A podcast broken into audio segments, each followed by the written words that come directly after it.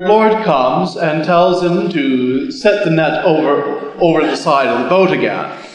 St. Peter had no human hope for this. He would, ex- would only be natural for him to expect that he would not catch anything again. And yet, even though he foresaw that he would come out a failure once more, he did as our Lord asked. We can learn very much from this, this obedience, this purity of intention. And I would like to speak to you this morning of, of this one virtue, purity of intention, and to take a look at three different aspects. Firstly, the importance of this virtue. Secondly, certain signs, whether we have this virtue or not. And, third, and thirdly, finally, some effects of this virtue. Firstly, regarding the importance of purity of intention, we can ask ourselves, firstly, what is this virtue? What is purity of intention? Simply put, it is a desire to please God in all that we do. When we get up in the morning and make our morning offering, my Jesus, all the prayers, sufferings, actions, joys of this day I offer up for you. This is an act of purity of intention that we desire to do all in our day, all our thoughts, words, actions, joys, sufferings, etc.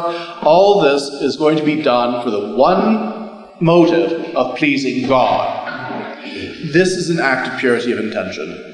This virtue is sometimes also called simplicity. Saint Therese of Lisieux frequently refers to it as simplicity of heart. Uh, some of the other saints, uh, Saint, Saint Alphonsus, also refers to it as purity of heart. So that our heart is devoid of anything of any other love but that of God. So that whatever else in this life, whoever else in this life we love, we love for God's sake. This purity of heart, purity of our intention in what we do. Now, the root of this virtue is charity, divine love, loving God above all things and loving all, all, all things for God's sake. This is the root of this virtue. And from this root, shoots out a bud, and its blossom is purity of intention. The fruit that comes from this virtue is detachment from creatures and attachment to God. Union with God is the fruit of this virtue. It's simply not enough to only avoid sin. It's necessary for us to do something positive, not merely the negative side of avoiding what's going to offend God, but we must positively please God. It is necessary for us to do good works, as the apostle says in his epistles. However, it's not simply enough to do good works either. There's a lot of different motives for which we can do good works. Sometimes it's not simply that we're not we're doing these work good works as St. Louis de Montfort says, not merely to please God, but for some ulterior motive, some secondary motive which creeps into our good works. Frequently, it can be something like human respect. We're hoping that, oh, everyone's seeing what I'm doing, and I hope they see it, and I hope they really think I'm really important. When that creeps into our good works, it spo- begins to spoil it. And this is an ulterior motive, so that we don't have this perfect purity of intention. It can also be, to give you another example, it, it can be something like during Lent and we have to fast, and we're thinking, oh, you know, this is so terrible, I have to fast. I know, I'm going to do, th- I'll fast this year at Lent in order to lose weight. This is, this is a ulterior motive again. We're not doing it simply to please God, but to get something out of it for ourselves. Again, if someone were to donate money to the church simply in order to get a tax break, well, once again, it's not being done to please God, it's being done for some ulterior motive centered on self love. So it's not enough for us to do good works for our salvation. It's vitally important that we must do them for the right reason. It's not enough to do good works. We must do them for the right motive, the right reason. To please God, simply because God is worthy of being of being pleased. He is worthy of our love because of all that He's done and suffered for us. He deserves our service. He deserves that we should serve Him, to know Him, to love Him, to serve Him, so that one day we may be happy with Him in heaven. But our good works must be done for Him, not for ourselves. Let us go on to examine the signs by which we may know whether we have this virtue of purity of intention. St. Alphonsus de Liguori gives four signs. The first one is if we are not troubled by failure. We have many things to do in our life. Sometimes we succeed, sometimes we fail. But how do we take that failure? Oftentimes it's very easy for us to, to fall into discouragement when we see that our efforts haven't borne fruit. It's so easy to fall into that discouragement and to say, oh, well, I should never have done that before, or sour grapes, that, well, I didn't want it, I didn't really want this anyway. This is simply something natural. We must go, we must see beyond this. That if we fail, and it's not because of our own fault, if it's if we if we fa- if we have failed in what we have been doing in life, we should see it that God did not want us to succeed. Remember that there is a difference between the Protestant and the Catholic notions here. Protestantism teaches that you're going to succeed in everything you do uh, uh, because it shows that God's on your side. Well, it's not a question of God being on our side. We have to be on God's side. And therefore, He will give us the cross. And sometimes that means failure, either in our life work, or it can be even something happens with our children. It can be just the, our daily, ordinary things, the, the toast burns, whatever. Whatever it is that we're failing at, we need to see it from God's point of view, that God didn't want it to succeed, and therefore neither should we. This gives us a great peace in life that to know that we have been trying to please God and it pleases Him, that despite our good efforts, it has still ended up as a failure. The second sign that St. Alphonsus gives of having this virtue of purity of intention is if we are happy just as much at the good that others do as if we ourselves had done it. This is a good sign of fraternal charity also, because it shows that we're not envious at the good of another. We're not saying, we're not criticizing the works of others or saying, ha ha, I could have, they did pretty well, but I could have done it better, of course. Or if it's a case of, I wish they hadn't done that, I wish I had done it instead so that I could get all the glory of the good work. Again, these are cases of this ulterior motives of self esteem, self love, pride that are creeping into our good works. If we rejoice in the good that others do as just as much as we would as if we had done it ourselves, this is a good sign that God has given us this grace of purity of heart, purity of intention. The third sign is if we do not want any particular assignment or to live in any particular place, but we are happy with the work or the place that is given to us by our superiors. This can be very difficult at times because we oftentimes we prefer one kind of work to another. Sometimes we feel more capable for one kind of work and we feel less capable for another kind of work. Oftentimes, we have to give ourselves to God and simply say, Dear Lord, if this is what you want, and you'll, you'll, you'll see that it comes out okay in the end. It requires a great deal of this purity of intention to be able to, to be willing to make the sacrifice that perhaps we won't have a job that we like or to live in a place that we like, that God might dispose it otherwise for us.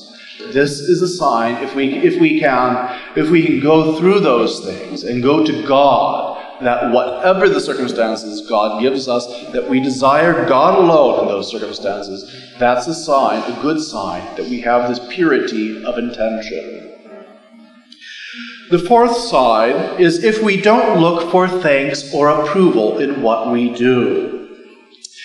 Oftentimes it's this can be this part can be difficult because if we do something good, It's so easy for us to go out and say, hey, everyone, look at what I've done. It's really good, isn't it?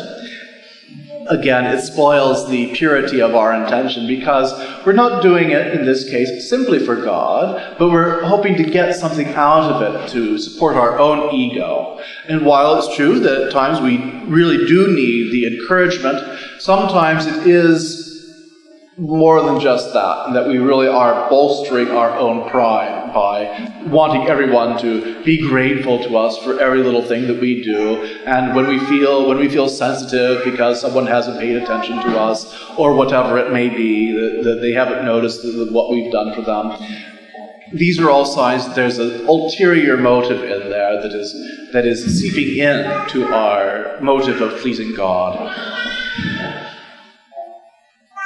Also, if people do praise us, then purity of intention helps us to keep from becoming vain. If people praise us and say, oh, what a good job you've done, etc., we're not going to, on the one hand, we won't fall into a false humility and say, oh, no, no, I haven't done it, I haven't done it, which is a false humility. But on this other hand, we won't go get into pride, which, which says, yeah, I'm pretty good, aren't I? Rather, it keeps us in the state of a loving humility, realizing that I'm just an instrument in the hands of God. That it's not I who have actually done this good work by my own strength. It's God who's been working through me. It's God who deserves all this glory, all the praise. And this helps us very much to attain to this, this purity of intention. Moreover, if we're not looking for thanks or for approval from others, it gives us this great peace because it won't matter whether we succeed or fail in what we do. We'll only be looking for to please God. And as long as we've got this as our goal in life, as long as we've got this as our aim to go after, we know that we will not fail at this. We know that we will succeed at this. And therefore, we can always be a success in the most important thing in life, which is to please God. Even if the what we're doing does fail, we know at least we will always be pleasing God, and that is what matters. Come what may, the crosses that come, the, the failures that, we occur, that occur in our lives, those will be simply accidental, secondary, because we're not looking for that kind of success, ultimately. We must do our best, obviously. But it, ultimately, it is not, our success is not based on the success of the material part of our life. Rather, our success is simply pleasing God. And as long as we have this desire and try to increase this desire to please God within us, then certainly we will always be a success. Let us go on to see some of the effects of this virtue of purity of intention. Firstly, it makes all our works divine, even the smallest of our works. No matter what it is in life, that, that we do. We don't have to do great works for God. We don't have to scourge ourselves to blood. We don't have to go into ecstasies by, with prayer. We don't have to travel halfway around the world to preach. God doesn't ask these things of us. God does ask of us to do the normal, everyday things in our life to please Him. That's part of our salvation and our sanctification. So whether it's going to work, having to go through the commute traffic, having to put up with the people at work, all these things, and the computer breaking down, whatever. Whether it's they're at home vacuuming, changing diapers, making the peanut butter and jelly sandwiches for the kids, driving driving 10 screaming kids to school in the morning, all these things. Or for children, it's the, the daily drudgery of, of schoolwork and homework and having to diagram sentences and do all sorts of arithmetic. All these things we can offer up to God to please Him. And as long as we've got this goal in life, then all those little things in our lives will be turned into spiritual gold. They will, they will please God. They will be sanctifying ourselves and they will be helping to save other souls also. Another effect of this great virtue of purity of intention is an intense interior peace. Things may be going on in our lives, all the ups and downs of our daily life changing all the time, and yet in our souls, the bottom, and the depth of our souls, we will have this great peace because we will not be at enmity with anyone, nor will we be envious of the good works of others or what they have. Rather, our eye, our interior eye will be set on God trying to please Him in all that we do. And that gives us a great peace amidst all the turmoil and turbulence of this life. A third effect of this virtue is a genuine sanctity, because we do become instruments in God's hands through this virtue. It is Christ who begins to work through us for the salvation of souls, for our own sanctification. Another effect is what St. Paul refers to as liberty of spirit. In other words, because we are free from all the attachments of this life, that we use creatures only to please God, and that we love our neighbors only for love of God, then we are free from creatures, free in order to be attached only to God, to be united to Him. Another effect is for those who have this purity of intention, who strive to please only God in all that they do, it turns out that God does their will. In the Our Father, we ask our Lord, Thy will be done. And that is the goal of our lives, in order to do God's will. Once we have actually achieved this, this union with God with God's will, we desire everything that God's, God wills, whether it's success or failure, whether it's health or sickness, whatever it may be, that we will what God wills, then it turns out He returns that love and He does our will. So that all the crosses that come to us in our lives, we see them as acts of love of God for us he doing our will, in fact. A last effect of this purity of intention is that having gone through all the vicissitudes of this life, that finally, when we come to death, we will have a happy and a holy death. That we will not one that will be fearful, but rather one that we will look forward to. Because if we've pleased God all our life, it will be a joy to meet Him finally, face to face, to go to our judgment and to be happy, and that we will know that we will have a good judgment, and that at the end of our judgment, our Lord Jesus Christ will turn to us and say, Well done, good and faithful servant. Enter into the joy of your Lord. And this certainly is something worthwhile seeking after trying to imitate this, this purity of heart of our Lord. He himself, in, in the Gospel of St. John, says, I do always the things that please my Father. We can imitate Jesus in this virtue. Imitate Our Lady also, for this virtue of purity of intention was also hers in a special way. And so we have seen the importance of this virtue, some of the signs whereby we might know if we have it or not, and also some effects which flow from this virtue. How can we apply this to our own lives? How can we practice this purity of intention in our daily lives? Firstly, by our morning prayers. Our morning prayer usually uh, includes an act of offering, whereby we offer to our Lord all the thoughts, words, actions, joys, and sufferings of this day. And this is an act of purity of intention. We are saying that whatever happens to us today, whatever we do, we're not doing it for ourselves, we're doing it for Jesus. And that's important. And it's not simply enough to do that when we first wake up in the morning. It's something important for us to renew during the day. If we do our morning offering just the one time during the day, it's easy to go about our work and completely forget about it for the rest of the day. Whereas if we can renew it from time to time during the day with some little act, some little little prayer, some little ejaculation, some ejaculatory prayer, my Jesus, I love you, Mary, help me, my God, I believe that you are here present.